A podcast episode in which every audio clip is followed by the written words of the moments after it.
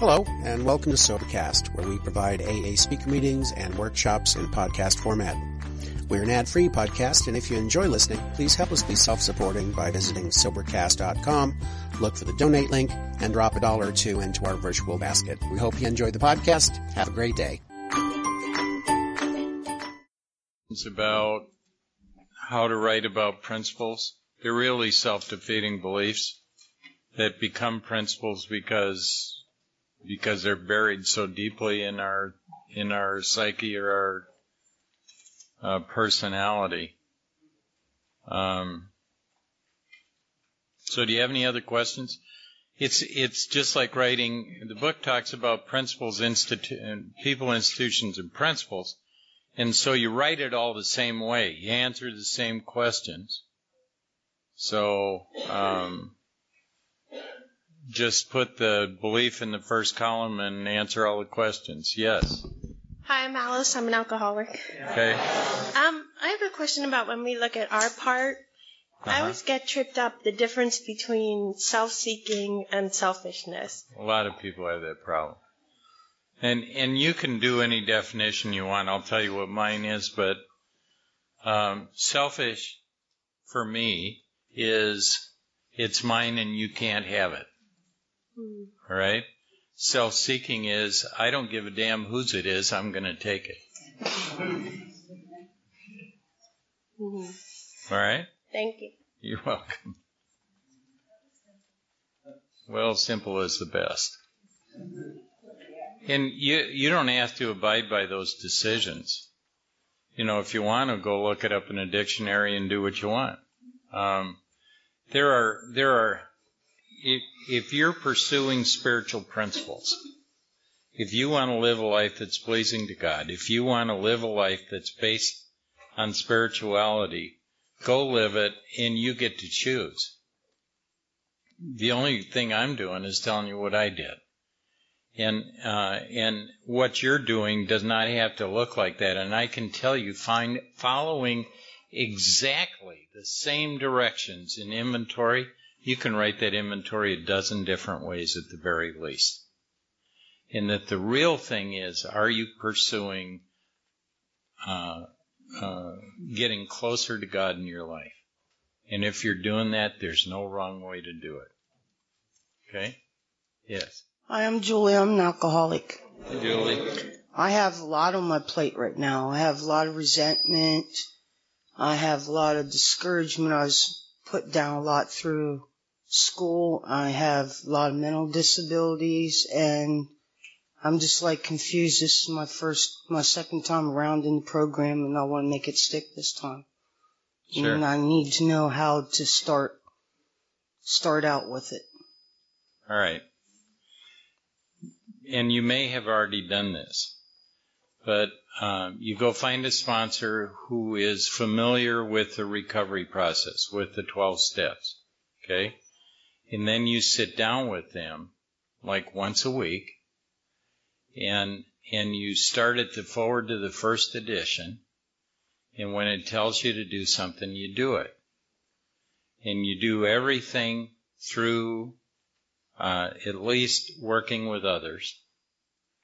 And uh, and you can continue on and do you know the other chapters but the 12 steps are primarily in those chapters that that end with working with others and you just follow the directions and see if God will work in your life. And I know you've mentioned that you've had some difficulties, but the real truth is that God can work through the difficulties. I have a very strong belief in religion. I was brought up in religion, Methodist, when I was growing up, Sure. and I still have that strong belief. And I Mhm. strayed away from it. Well, in the big book, they talk about people returning to their religions and that the the thing about religion is like AA is that it it forms a basis of spirituality for your life, and that it makes God a primary consideration in your life.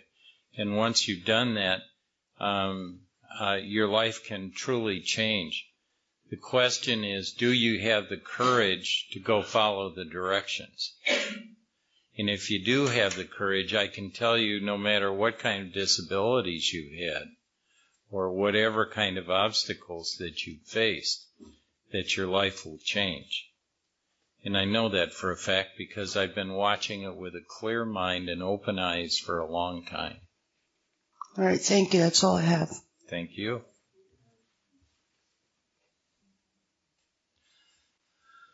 Uh, let's see. Does it, so do you have any questions about principle inventory? Um,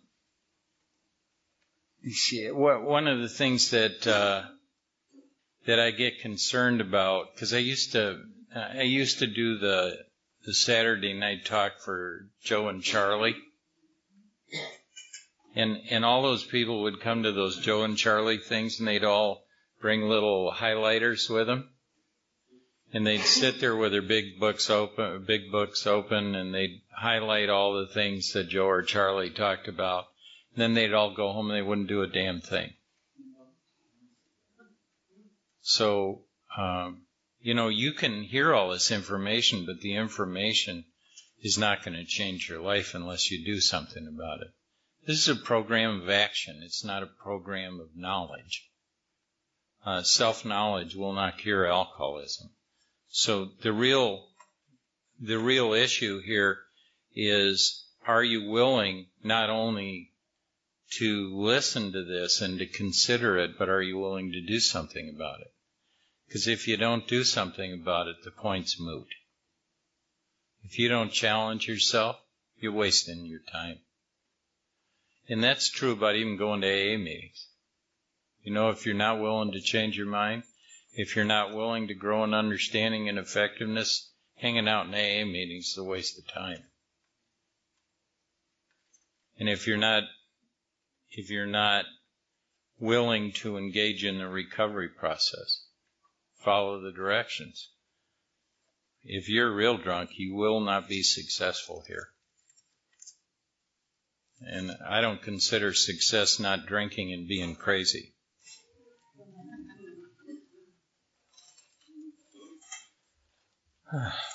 okay.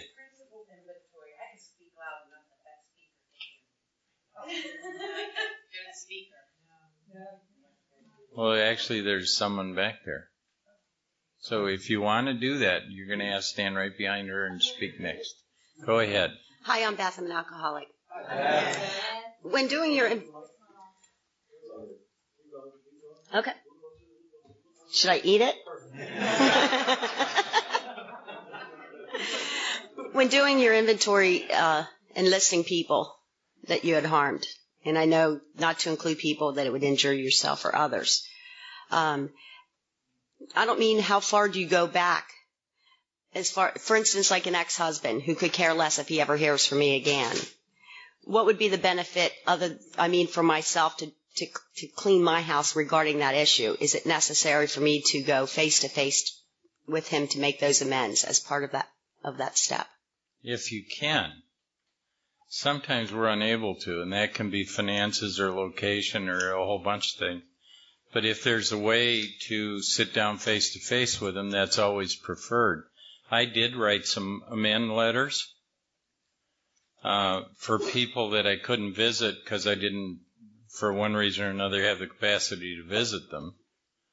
Um, the whole business about can't I just put this off to the side because it really doesn't have to, you know, it's not relevant to anything. That's not right. Okay. That's not true. Anything that happened to you that made you angry has relevance.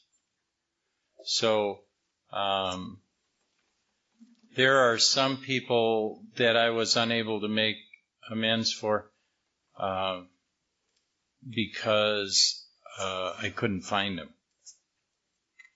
And so I just become willing to make amends. I don't know whether I even brought this up. I was a bill collector in Chicago, and uh, I was a 240 pound psychopath. This was after I got out of the military, and I was already crazy as a bedbug. So it was. Uh, so I was the perfect bill collector. I was big. I could kick in a door, and I terrified people. Um, and, so, and my sponsor told me that I had to go back and make amends to those people, and I went, oh, uh, no. Because most of those people would just soon shoot me as look at me, and I'm not going to go get killed trying to, you know, do stuff you're telling me to do. And he said, well, God either is or he isn't, and the hardest thing about trusting God is trusting God. Mhm. So I did.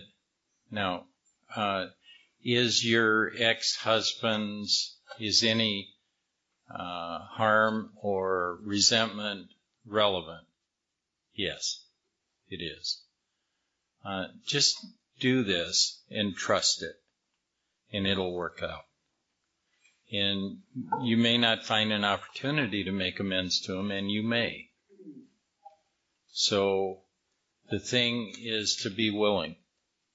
The thing is to engage in it. This is, um, you want to know that, I, this is what I think is the truth. These are all exercises. And they're exercises about getting closer to God. I don't make myself sober. I don't have the capacity. It's God that makes me sober. And, and I think that God thinks is, or I think that God is probably amused watching us go through all these exercises. And we're out there, you know, making our amends and we're out there kicking ass and taking names and we're out there, you know, hunting down the active alcoholic and we're, you know, being a general, uh, pain in the butt uh, by trying to recruit people into Alcoholics Anonymous when we hit our evangelistic stage. and uh, you want to know the truth is that God does all this stuff. And we, He keeps us really busy in the middle so we think we're doing something. But it's all God. And sometimes the, the danger in that is that, that we conclude that we're somehow keeping ourselves sober because we're such good step workers. And the truth is that all we're showing is willingness. And that's what Wilson wrote in the book, is that willingness is the key. And so, so all this effort that I make in writing inventory and making amends and doing this stuff every year is nothing more, at least in my view, than, than showing a willingness to do something that's contrary to what I would like to do to get closer to God. Your question is, yeah, it's relevant. Okay. So go do it anyway. Okay, thank you. You're welcome. That probably doesn't come as good news. um, all right. Hmm? So uh, let's talk. Oh, you gonna step up there? Yeah. Great, Hi, hi, I'm Barb. I'm an alcoholic. Barb. I guess for almost a year, I've been trying to do the fourth step, Uh huh. and I even printed out little nice charts with each column and spoke with my sponsor. But when I sit down and try to do it, I just stare at the paper, and it's like nothing's coming to me. So does that mean I'm really not quite ready? No, no. I don't, and a lot of people do that. They kind of get writer's block because they don't want to start. mm. Scary process, isn't it? Mm. So, so here's what I would suggest. You, you have a sponsor. hmm right? And that sponsor is interested in you writing an inventory. So what I do with people who are who have that sort of writer's block or are scared or reluctant or whatever is I'll sit down with them. And at least for the first few resentments, I'll sit down and coach them. And then that sort of breaks the ice. And once the ice is broken, um, it's a lot easier to write because you're not, you don't have that initial fear involved in anymore, and you're already kind of getting in the swing of things. And then on a, on a lot of occasions, what'll happen is it'll just pour out, and then you can't write it fast enough. Okay, hmm try that, see if it works. One other thing is since I've been in the program, I'm like the queen of I don't have any resentments. Yeah, but I I will admit that I did find one, and it, yeah, and so I'm like, I was real glad because I am moving on a little bit on this, but I will work with my sponsor and do what you said. Do you know that when your life is one great big resentment, it's hard to see that you have any? and really, and we had, we set up all kinds of emotional mental blocks to keep ourselves safe. And uh, in so doing, we bury that stuff. And sometimes just unburying a little of it will let it all out. So my guess is if you are an alcoholic, that you have more resentments than you even would consider, uh, because that's pretty normal. All right? Mm-hmm, thank you. You're welcome. Okay. Now let's talk about fear inventory. Uh, in the fear inventory, some people write four column fear inventory. I write just fears in answer to questions. I just went through this this week with the guy that I'm sponsoring. And he said, so uh, you don't write four column inventory? And I said, no, I just list the fears and then there's two questions in the fear inventory. And the, they are, we ask ourselves why we had them. And wasn't it because self-reliance failed us? Okay. So, uh, that's what I do. It's fairly simple. You just write down anything you're afraid of.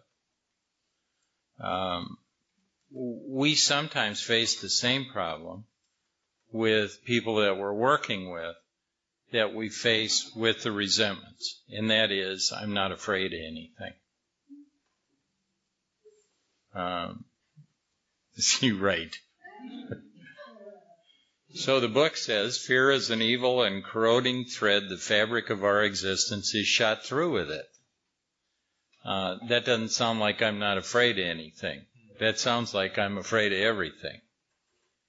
So, uh, so let's talk about that a little bit. Is it evil? Yeah. Fear is evil. Um, fear will rob you of everything that you can have. It'll hold you in place. It will prevent you from trying anything. It will steal your future. It will steal your present. It will take away any opportunity that will present itself. And fear is an evil, evil thing.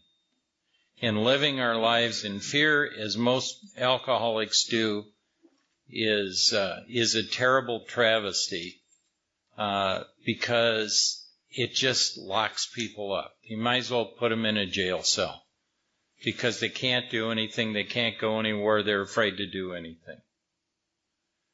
Is it corroding? Yeah. You want to know the truth? I believe that that fear causes cancer, causes heart disease, causes all kinds of things. When you go watch people who live in fear, you don't believe that?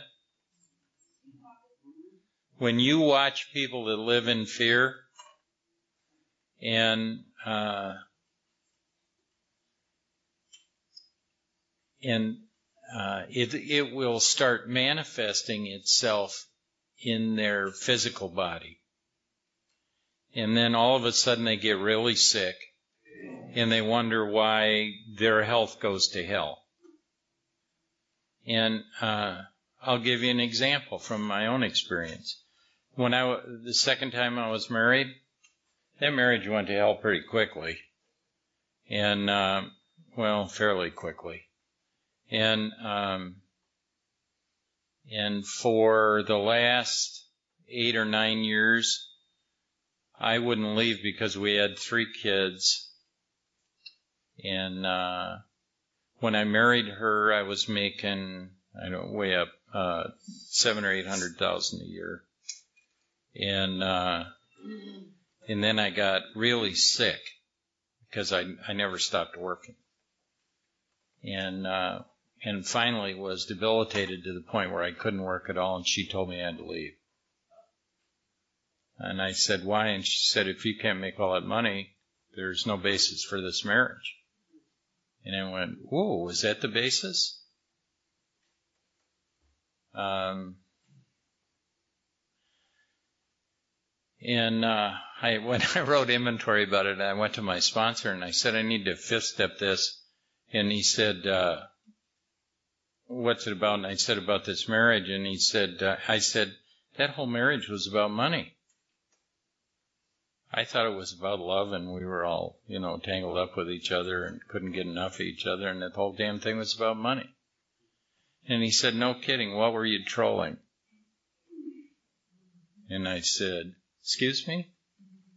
He said, What were you trolling? And I said, I don't, are you asking me what kind of bait I was dragging? And he said, Yeah. And I said, uh, Money. And he said, Well, that's what you caught. Uh, why was I telling you that?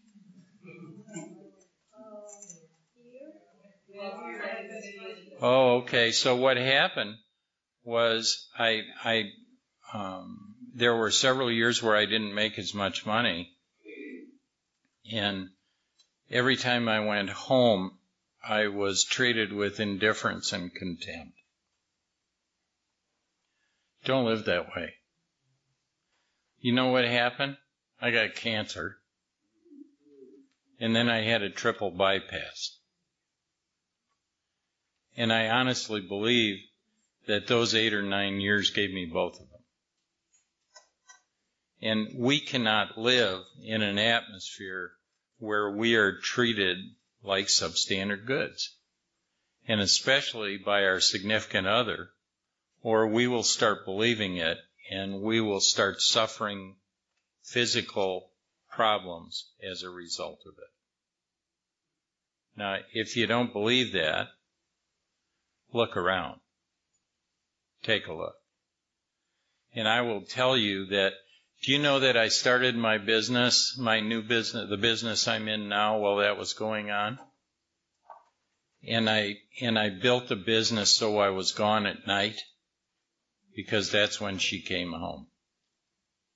And I, I built a whole business out of avoiding my wife. That's sick. Okay, but I did that. And every time I did show up, it was just like, what the hell are you here for? And you're probably going to have to leave. Just don't live that way. Um, you live in fear, you live feeling like you're, you know, like you have no value at all. And as soon as that happens to you, bad things start happening to you physically. And if you stay there long enough, I honestly believe that if I would have stayed married to, to her, that for three more years or two or three more years, that it would have killed me. That I would have died trying to be there.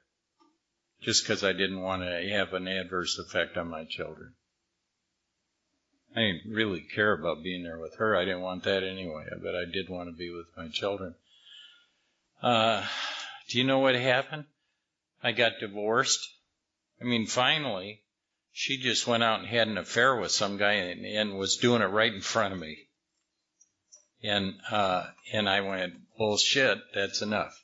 Uh, you know, I will try to stay under almost any circumstances, but not those. So I left, and I was afraid that my children would,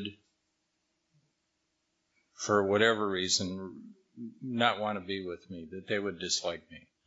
And I can tell you that I have a better relationship with my children today, the children I had with her, there's three of them, because I'm not preoccupied with how much I dislike her. And that all that resentment that I had about her was preventing me from becoming the father that I could be to these children. And one of the things I had to do was to go back and uh, make amends to them for not being focused on their welfare when I was so caught up in my distaste for the relationship I was in. Okay?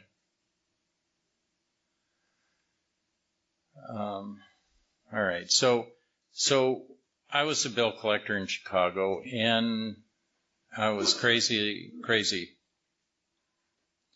And I kicked indoors, and I, I uh, would put people against the wall. Sometimes I had a baseball bat, sometimes other stuff. And I was so good at it that I started collecting loans for criminals um, because I was just good at it. Um, and I was, uh, for all practical purposes, sociopathic, which meant I didn't care if I scared. It was just about give me the money. And I don't care if you get hurt, and if I need to to uh, encourage you by threatening you, then you just had to do that. So um, I used to go home at night, and I, I mean I've been uh, shot at, stabbed, um, swung at, uh, um, all sorts of confrontive behavior. And I, I, you never knew if you were going to get through the day. You didn't know if you were going to get home at night. And I get home at night. Some mornings I couldn't even get out of bed. I would be so locked up in the fetal position. And it's fear that does that to you. And it, back then, there was uh, my wife was called the doctor and said I can't get him out of bed. I can't even get his knees off of his chest. And uh, doctor came over to the house and and started talking to me and he said, "All right, well, when this happens, you go make some some uh, hot tea and put a couple of shots of whiskey in it." And that'll get his knees off his chest. So, and I, I mean, I'd be so locked up that I couldn't even, I couldn't unwind. and, uh, and that's all fear. It's, it happened, the same th- kind of thing can happen to you if you're in a war too long. You just, you just get to a point where your whole body locks up. And when I was collecting bills in Chicago, it was so likely when you went out to do that that something violent was going to occur that uh, that's the way you lived. And people in that business uh, have a tendency, like cops, they have a tendency to die early. Uh, there, there are some statistics that have to do with armed officers of any stripe, parole officers, police officers, probation officers. If they're armed, uh, the likelihood, uh, and especially if they're aggressive, it, the likelihood is that they'll never live long enough to reach retirement. It, that has terrible effects on you. If you want to live long and happily, like Spock, if you want to live long and happily, don't live like that. Don't live in fear. So anyway, I, I, when my sponsor asked me to do a fear inventory, he said, uh, now we're going to, I'd written a resentment inventory and he said, now we're going to do, uh, fear. And I said, all right. And he said, what are you afraid of? And I said, I'm not afraid of anything. And he said, really? And I went, huh? And uh, he, I said, you know my history. I I was a bill collector in Chicago, and I um, you know, I spent a lot of time with people trying to take me down, and um, and I just am not afraid. And he said, "Well, humor me." And I said, "All right." He said, "How about snakes?" And I said, "What kind of snakes?" and he said, "How about rattlesnakes?" And I said, "Well, you wouldn't want to be in a closet with one." Um, and he said, You're right. Uh, so write down snakes. So I wrote down snakes and he said, How about spiders? And I said, Like black widows? And he said, Yeah. And I said, You'd have to be a fool uh, to want to get bit by one of those things. And he said, Yeah. So write down black widows. And I said, all right. And he said, how about failure? Oh, cheap shot. uh, so, uh, so he said, write down failure. And he said, how about inadequacy? And I said, well, I never thought I was as good as other people. See the beliefs coming out? And he said, write down inadequacy. How about the police? And I said, you know, I have a checkered career with the police. And he said, yeah, you do. Uh, write down the police. How about the courts? And I said, well, I didn't think it was really neat that they sentenced me to prison when I was 17. And he said, I agree. You write down the courts. How about women? And I said, um, um, um, uh, and he said, just write down women. How about children? And I said, just the little tiny ones. They're, I'm always afraid I'm going to drop them or something. And uh, he said, write, inf- write down infants. Uh, how about uh, death? And I said, well, it's, you know, I don't think I want to die right away. And he said, yeah, write down death. How about, uh, how about uh, injury? And I said, any normal person wouldn't want to break an arm or something. And he said, yeah. So write down injury. And, and he said, sort of sat there and looked at me for a while. And I'm trying to figure out what's going on in his head. You know, he's just, he didn't say anything. He's just sitting there looking at me. And he said, Is there anything you're not afraid of? And I said, I guess not. Now, that's an example of the lady that stood up and said, I don't have these. I didn't think I had them either. And I found out that my whole life was being ruled by fear. And that I truly was afraid of almost anything. And the reason why I had them was my experience that almost anything represented a threat. Um, the lady back there in the corner says she doesn't trust anybody. And the and you want to know the truth? I didn't either, because I thought that I was being set upon by the world, and that that the only thing that would save me was self-sufficiency. And what I found out was that that was one of the greatest lies of all. In that it was God's sufficiency that would save me and not self sufficiency, and that my life was an example of self sufficiency not working. So, you know what? See, today I'll, I'll run into some difficult circumstances in, in business in particular, I suppose, or with a family or whatever and and I will run around solving problems. And I get more and more frustrated. And then at some point the light will go on. And I'll sit down. The book says we relax and take it easy, we don't struggle. That is counterintuitive to what we do.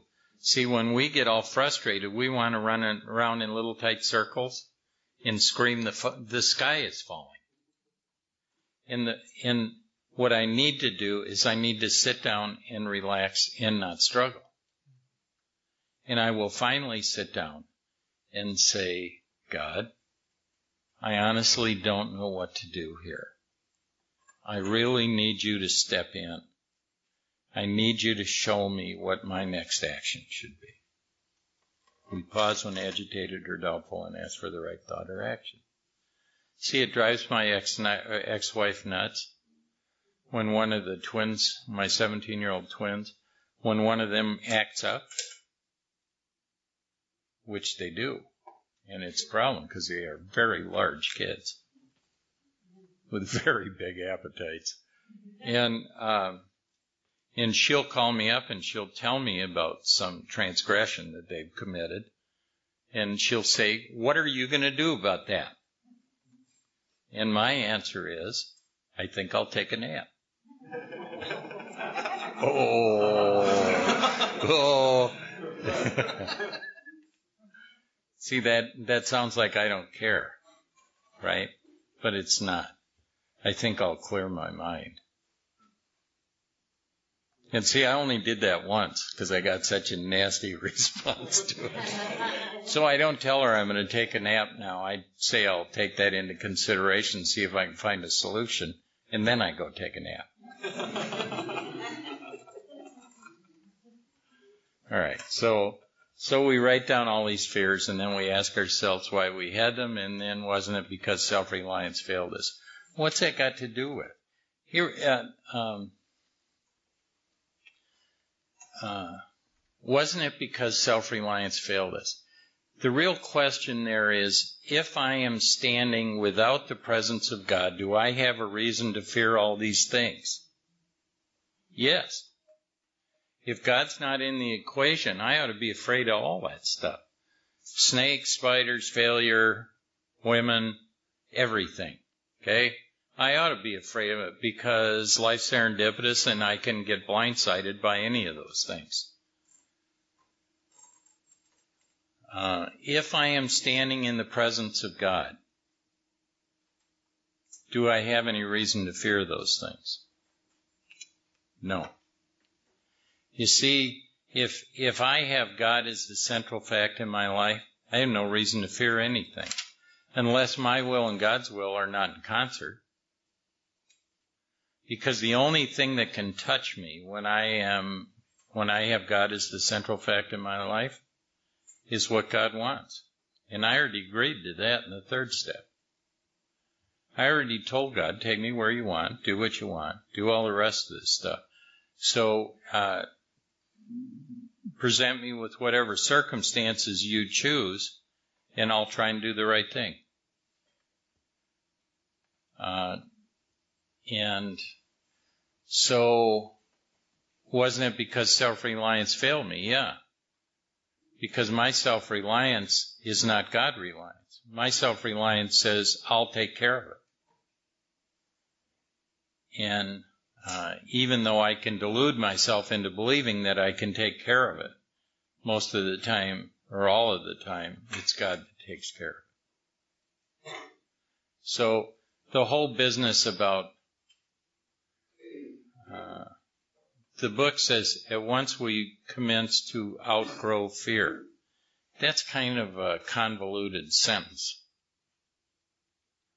And, and some, so some people look at that and mistakenly say, I'm going to outgrow fear. No, you're not. Fear will always be a companion in life. It's what you do with it what happens is it says we commence to outgrow it. It doesn't say we outgrow it. It says we start to outgrow it. So my relationship with fear changes. One of the greatest antidotes to that is what we talked about before, which is things are rarely what they seem to be. So I will look at a set of circumstances and instead of going off at right angles and going to the worst possible conclusion, my mind will say things are rarely what they seem to be, and what I'm looking at here is probably not what's really going on. And maybe I ought to consider it before I fly off the handle. Do you know that most people who have anger problems, uh, anger is a response to fear, fight or flight. And, and it's when people get afraid or frustrated that they reach out, strike out. And uh, if you can moderate fear, which is what happens over time, those kind of angry responses become less and less, uh, they occur less and less over time and you can you can deal with some serious anger problems. So uh, so that's what I do with fear. Um, that's what a fear inventory looks like for me. Do you have any questions about that? Huh? Some fear is normal. What you're talking about is a rabid dog. So if some rabid dog is chasing you down the street, you ought to be afraid. Don't let him bite you. Right. But but that's not what we spend most of our time with. We we are spend our time with ungrounded, unfounded fear. And we dream up all kinds of things to be afraid of. It's a form of self abuse. Okay? So, you know, sometimes I don't think I'm normal if I'm not afraid. Sometimes we spend so much time in fear, we want to stay in fear because as uncomfortable as it is, we're comfortable with it. Does that sound convoluted? It's true and it is. Yes.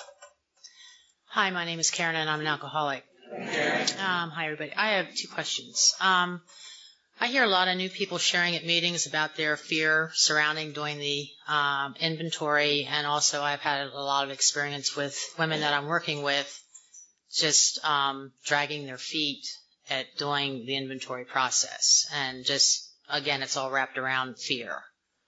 Uh, if you would share some comments on that or any suggestions, that might be helpful. And also, um, when sponsoring somebody, do you set a time limit uh, for them as to um, how long do you give them to do the inventory? I've, you know, I, I try to set a time limit, which for me, my sponsor says you have two weeks and you will have it done and you will be here at this particular time. Um, and um, I mean, she just doesn't mess around. And so, you know, I I try to be fair with women that I sponsor, and like I ask them, how much time do you need? You know, usually I get two or three months, and I said no, maybe two or three weeks, and you know, so you know, it's we kind of come to you know what I think is is a fair amount of time. Um, but a lot of times, you know, they don't have it done, so it's, you know, it just drags out and drags out. So if you could share any So comments on What that. was the first one? um, just uh, fear around doing the inventory. Oh, okay. Um, In regards to that, I would still do what I had mentioned that other lady, which is I'd sit down with somebody and coach them through the first couple of inventories. It's really like log jams. Once you once you get them moving, it's almost like the law of inertia. Once it's moving, it has a tendency to stay moving. Once it's stopped, it has a tendency to stay stopped.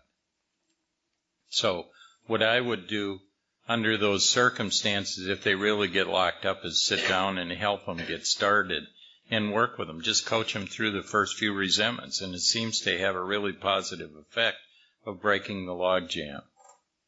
Uh, how much time do you give them? That's really, that's where you got to use your intuition. Let me tell you something about my sponsor. Some of you knew who he was. His name was Don Pritz. He was my sponsor for 32 years. He, he played this trick on me, which was not unusual. So he, I'd call him up and I'd say, I just got a letter from my boss. And it must have smoked all the way out here, uh, because he, he's telling me he's really unhappy with me about this, this, and this. And he said, uh, okay.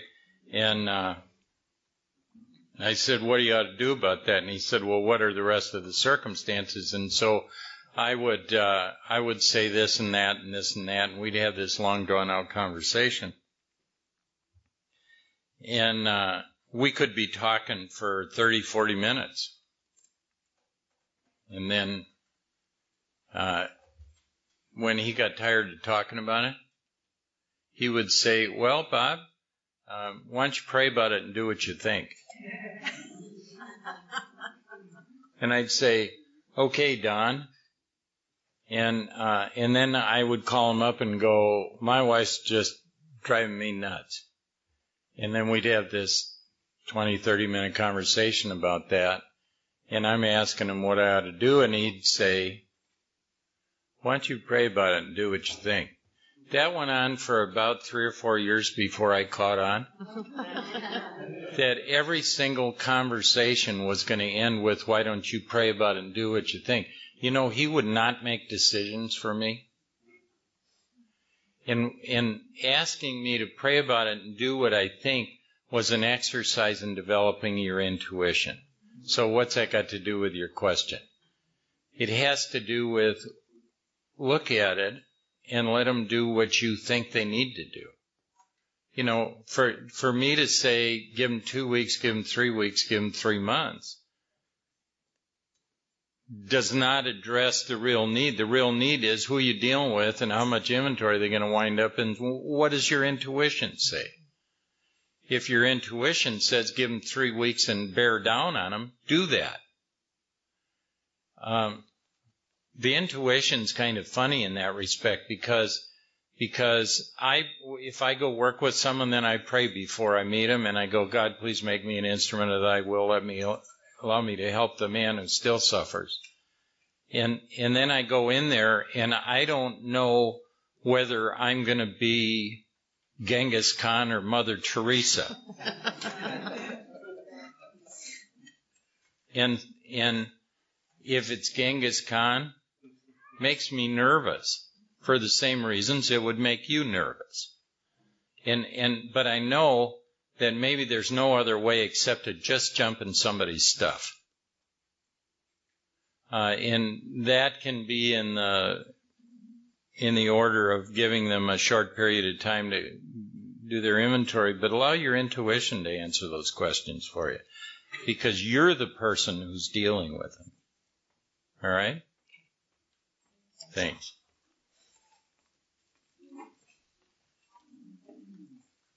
Hi, I'm Sandra, I'm an alcoholic. Hi. Before you move on, I wanted you maybe to talk a little bit about worry. About what? Worry. Worry and how it, how you see that. Hmm.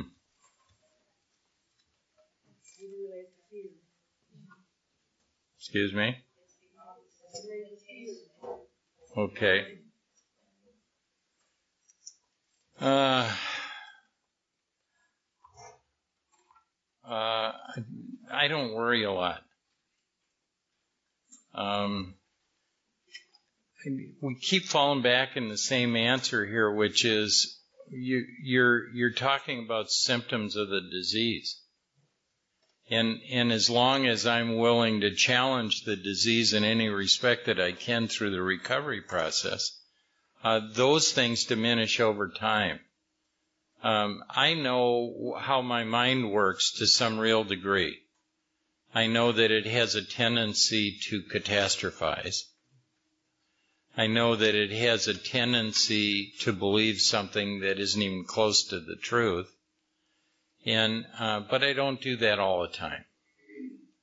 And I am more likely to challenge what I'm facing if it's troublesome than, uh, than I ever was before.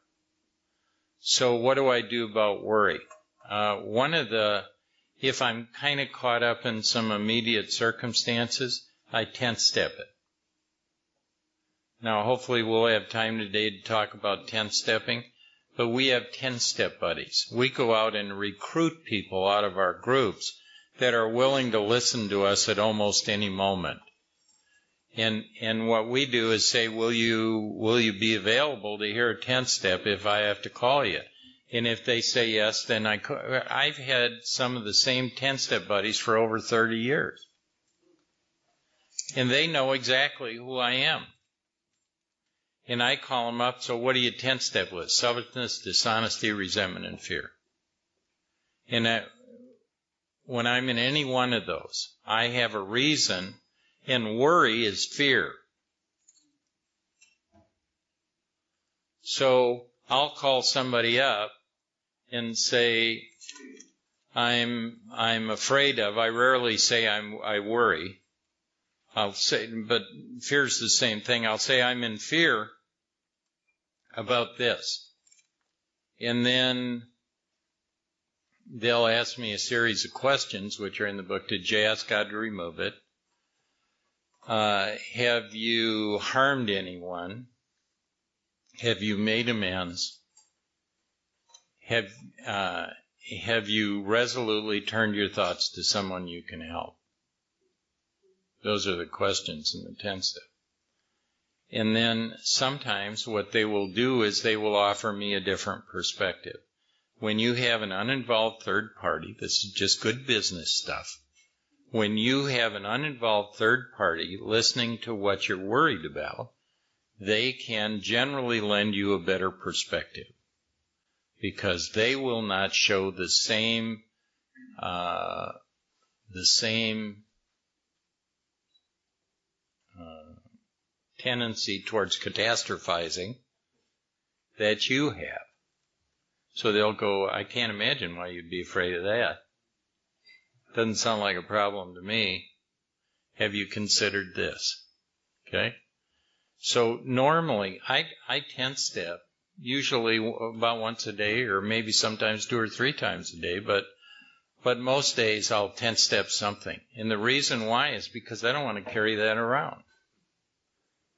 Um, I have uh, become used to having a clear mind and not have it cluttered up with a whole lot of nonsense. And so when that starts happening, I, as quickly as I can, try to get rid of it. And, uh, and the reason why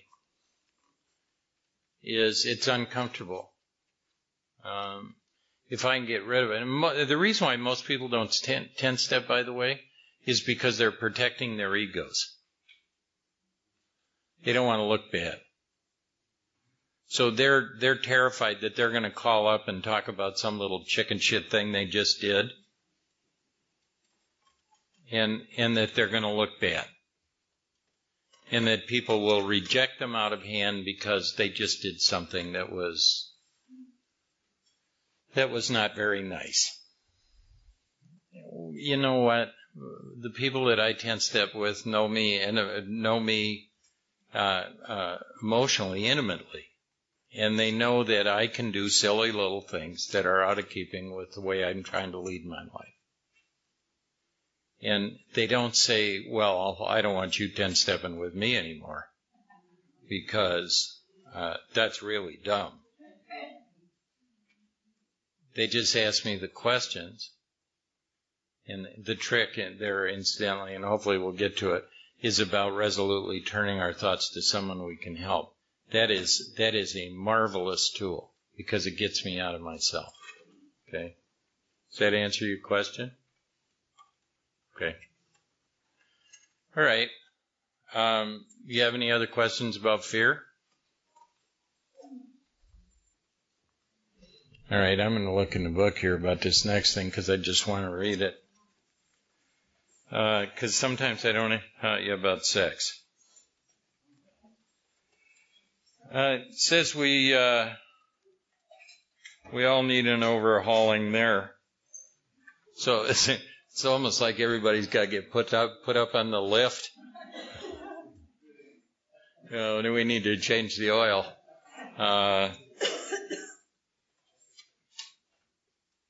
we try to be sensible about this. It's uh, easy to get way off the track.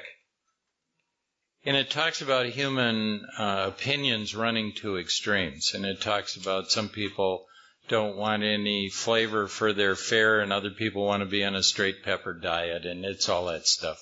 And Bill Wilson was just trying to be cool about talking about sex.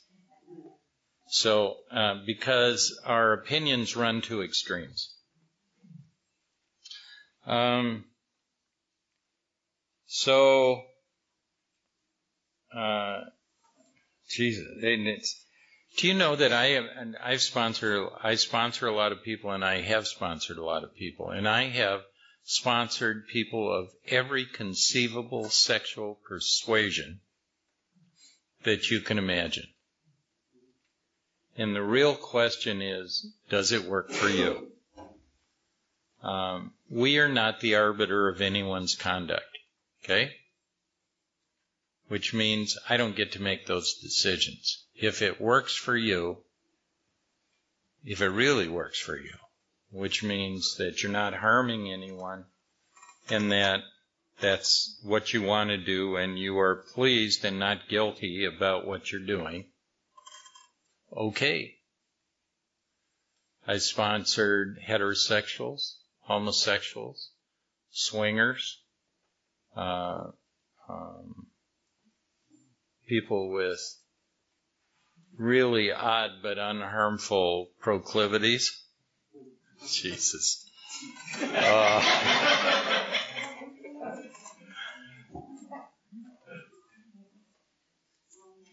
and it's just fine. Um, okay, so how do you do that? Uh, it says uh, we all have sex problems. We uh, we'd hardly be human if we didn't. What can we do about them? We reviewed our conduct over the years. Where had we been selfish, dishonest, or inconsiderate? So you write down. You start with the first column with the person's name, because this is really about who you've been intimate with. And you say, where have I been selfish with that individual, dishonest or inconsiderate? Whom did we hurt? That's an interesting question because it has a ripple effect. Um, I can hurt them, I can hurt me, but I can hurt other people in the process. I can hurt their children if I am so callous as to be having a relationship with someone else's spouse. Uh, I can hurt the spouse. I can hurt a whole number of people on the periphery. Uh, we get, we think, I actually am sponsoring a guy who's having an affair with a married woman. And, um, and he said, So, uh, what do you think about that? And I said, I don't make any judgments on it because I've done it. Um, I won't do it now, but I had done it. And what I can tell you from a practical sense is that it's probably not spiritual and that it probably won't work and that anytime in, you engage in a relationship with someone who is married, someone who is engaged, someone in a committed relationship, someone who is legally separated, someone who has some connection with another relationship, it will rarely, if ever, work, and nobody's leaving anybody to hang out with you. Sometimes people who get in marriages over uh, an extended period of time uh, want to see if they're still attractive, both men and women, and so they will go out and and test the market. And sometimes those things advance into a physical relationship, but the likelihood of that ever becoming any more than that is pretty remote. And so what you have is an unworkable situation that probably won't end well. And he said, what should I do? And see, my answer is pray about and do you think. From a practical sense, if he truly loves this woman that he is in a relationship with, he can sit down with her and say, I truly love you and I truly enjoy being with you and you are you are a huge benefit in my life but this isn't going to work. And it's not because you're not attractive or or everything I've ever wanted in life, but it's because you're married. And and um, so what can we do to try and salvage ourselves without being really hurt? How can we extricate ourselves from this without harming each other? That's reasonable. Okay? So, uh, where we had felt, what should we have done instead. You write down uh, here where have we've been so dishonest, or inconsiderate. Whom had we hurt? As I said, that can be a whole lot of people that you just never you never get in touch with. Then there's an interesting question, and that is, did we unjustifiably arouse jealousy, suspicion, or bitterness? When I was seven years sober, I was writing inventory and I read that question. I was, you know, just going through work and filling out the answers and doing all that stuff. And the light went on. Now, uh, I have had as many self-defeating beliefs as you have had. And, and one of my self-defeating beliefs was that any woman that ever got a really good look at me was going to just bail. And, and it was because of my truly diminished self-esteem that I just didn't think I was a worthwhile person to be with. And so I use jealousy, suspicion, and bitterness as tools to keep them off balance.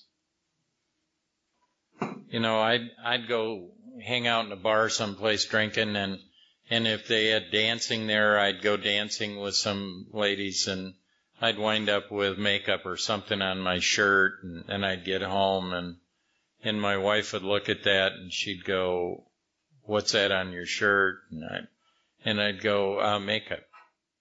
And she'd say, "What were you up to?" And I'd say, "I was dancing in a bar. Nothing happened." And she'd start looking at that, and I would use that to keep her off balance to work harder at trying to be with me. It was just all bullshit. It was. But I, my, I had such diminished self-esteem that it, I didn't think I could ever get, let her get a good look at me. And so I'd always keep her off balance. And it was mean. That's a mean, ugly thing to do to people. And I'd do that because I didn't think I was worthwhile. So um, I found out that jealousy, suspicion, and bitterness were tools that I used in relationships to keep women off balance. And it, it was frankly a horrible thing to do, and as soon as I saw what I was doing, I stopped. Because uh, that does not lend itself to long-term relationships. Okay? In this way, we tried to, shape, uh, tried to shape a sane and sound ideal for our future sex life. We asked, we uh, subjected each relationship to this test: was it selfish or not? So we answer that question. Uh, we asked God to mold our ideals and help us live up to them. We remember that our sex powers were God given and therefore good, neither to be used lightly or selfishly, nor to be despised or loathed. Um, about three years ago, I'd been in a relationship, four years ago, I'd been in a relationship with this wonderful lady for about three years. And uh, it was truly one of the best things that ever happened to me, and she was an enormous gift in my life. And uh, one night we were we were going to bed, and um, and I, she was a woman I just I, did, I wanted to be with her so bad I could just taste it. I just wanted to hold her all the time. And, uh, and I knew what was going to happen. Uh, and I said, uh, you think we ought to invite God into this part of our lives? And she looked at me kind of funny. And, uh, and she said, uh, okay. So we both prayed and said, God, please be part of our sex life also. And, uh, hell of a deal. um, we, we have a tendency because of our, um, because of our upbringing to think that sex can be dirty or something that should be hidden or whatever. And I found out in the in the book talks about it that uh, that that's a God given thing. That that was a part given to us by God that should be appreciated and enjoyed, and and without harming someone else in the process. Uh, but but not something uh, to avoid or hide or whatever. Um, and taking joy in that part of our life is an enormous, enormously wonderful thing. Uh, wonderful benefit to living in this world. So, um, there's a curious thing because I, and I mentioned it yesterday, and that is placing someone else's welfare above our own. Trying to make someone else's life enjoyable. Trying to improve someone else's life and spending our time thinking about what we can do to make their lives better. How to make their lives more enjoyable or more fulfilling or more whatever we can do. Uh, and, and losing, losing the where's mine, uh, in that part of our life also. Um, there's a lot of joy to be had in making someone else truly happy. And whether that means listening to them or holding them or whatever it means. That's, uh, that's something that, that's another portion of our lives that we can act spiritually in, and uh, something you may want to consider. Now, the book keeps talking about ideals. Uh, whatever our ideal turns out to be, we must be willing to grow towards it. We can't grow towards it if we don't have one. Right? So when we sponsor people, we ask them to write an ideal. Now, that can go from the ridiculous to the sublime. I mean, I this guy's right. I said write a sexual ideal, and he goes okay, and he comes back and he goes about five foot four, and and I'm going. You missed the point. Yeah, a sexual ideal is what you're bringing. All right. Sexual ideal is not a is not a, a physical description of what you want as a partner the sexual ideal is what am I willing to do to make that relationship work? What am I willing to negotiate? Uh, what kind of an attitude am I bringing towards it? Am I willing to uh, to sit down and discuss any challenges that occur in that relationship without trying to run away? Um, am I willing to uh, to come off a position, uh, some kind of position that I've taken, and just said, "Well, I won't do that under any circumstances." Am I willing to give and take in a relationship? It's all about what can I do to enhance what's going on. Uh, is it all about me or is it all about them or is it some of each? So when I write an ideal, it looks like this. Loving, communicating, placing my partner's welfare above my own, doing everything possible that I can do to make their life more pleasant, um, working out problems, um, being tolerant. Um, you can make up your own.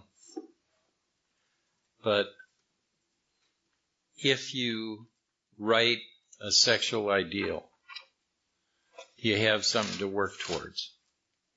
And I t- I'll tell you, if you have if you have reasonable things in that sexual ideal that aren't all selfish and self centered, that are really about what you're trying to bring, your relationship's going to be more successful if you have two people that want to be together because you'll work it out. Now, if you're with someone that doesn't want to be with you, You can have all the sexual ideals in the world and it isn't going to make an ounce of difference. But if you're in a relationship with someone who loves and respects you, he will do some really positive things to enhance your relationship. Any questions about that? Uh, Barry, alcoholic. Barry? You mentioned uh, for the resentments, four column resentment inventory, three column fear inventory. What does the beginning part of the fear, I mean the the sex sex inventory look like on paper? Is it list names? I list what names, happened? yeah. Because it has to be about the people that I'm intimate with. Okay. Um, and every, you know, I'll I'll run into people who don't have sexual relationships, and you know they'll, you know, uh, they'll say, and I, I should probably add fancied or real. Uh oh.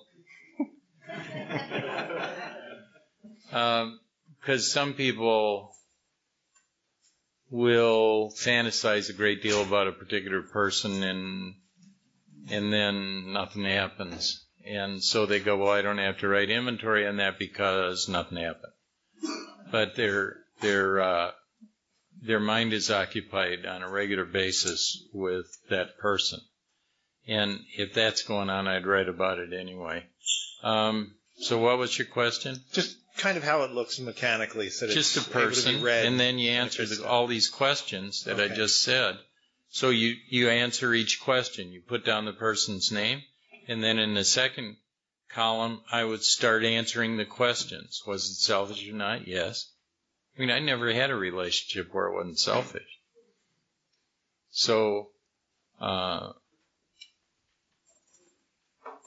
the challenge there is that we have an inclination, if we really want everyone um,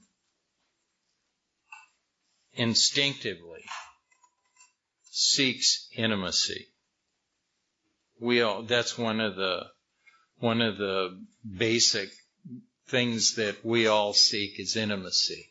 To find another person that we can love and hold and do all the rest of that. Um, so I just put the name in the first column and then I just answer the questions and I just write that all like a great big second column. Okay? Thank you. Um, I've been married twice. Um, I I have five kids that love me and two grandkids that love me, and they just they love to spend time with me, and they think uh, old Grandpa Bob or uh, Dad or whoever is uh, is just a really neat guy. I have two ex-wives that don't feel that way. well, I you know I'm not at serious odds with either one of them, and the, the last one, uh, we have three children in common. Uh, we we are almost have a business relationship where we do everything we can to enhance the lives of our children. Uh, would I like to be married to him again? Oh God, no. Um, I've been married twice. I'm uh, I uh, um, would I like to get married again? I don't know. Uh, I'm getting a little long in the tooth for this. Uh, and I'm getting a little ambivalent, frankly, about the whole thing because I've lived alone for quite a while. And, uh, and I still date and do all that stuff. But, um, but I'm very careful. Um, the last woman that I dated uh, was just like a week or two ago. Uh, to, there's no way to say this but to say it. Um, she said we should uh, be intimate. And I said no. And she said, why not? I said, um, because I don't know whether I want this to go any further. And I don't want to have sex just to have sex because sex for sex's sake, sake for any rational person is a hollow experience. If you're a sociopath, you can go have sex with anybody and think you're getting away with something. But just to have sex so you can have sex, I don't know very many people that walk away from that experience and feel good about it. So I I said I don't want to do that, and she believed that all guys would step up if they were given the opportunity, and I'm not one of them. So I said if I'm going to share that kind of experience with you, I want to be hopeful that our relationship will last over time. And failing that, no. No. See, when I was 20 years old, that would have told me that I didn't think I was masculine. That something must be unhooked there somewhere. And the truth is, I, don't want to, I don't want to engage in it unless I know that there is some opportunity, yes. Yes, in this section, Anita Alcoholic, um, I had wrote does not apply to me. And, but when you were just talking, I, I don't know, my husband had an affair. Uh-huh. And I've been, it'll be 23 years that we've been together. I would never do that. It's just not even, I was never promiscuous. My father always called me a whore when I was little. So it was something that I just wouldn't do because I didn't want to make my dad right. Right. And, uh, but while you were talking about this, my husband, when he came to me and told me, I forgave him and I had to forgive her.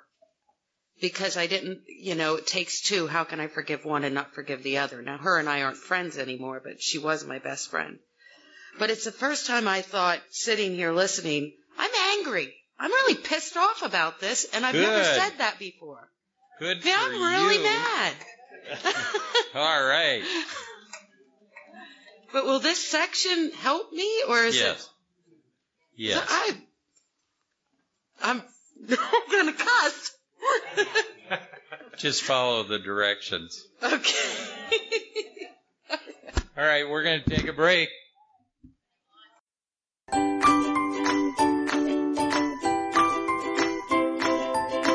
Thanks for listening. I hope you enjoyed the podcast. Sobercast is ad free, and we'd like your help in order to keep it that way. So if you'd like to help us be self supporting by pledging a dollar to a month, visit Sobercast.com and look for the donate links. Thank you very much.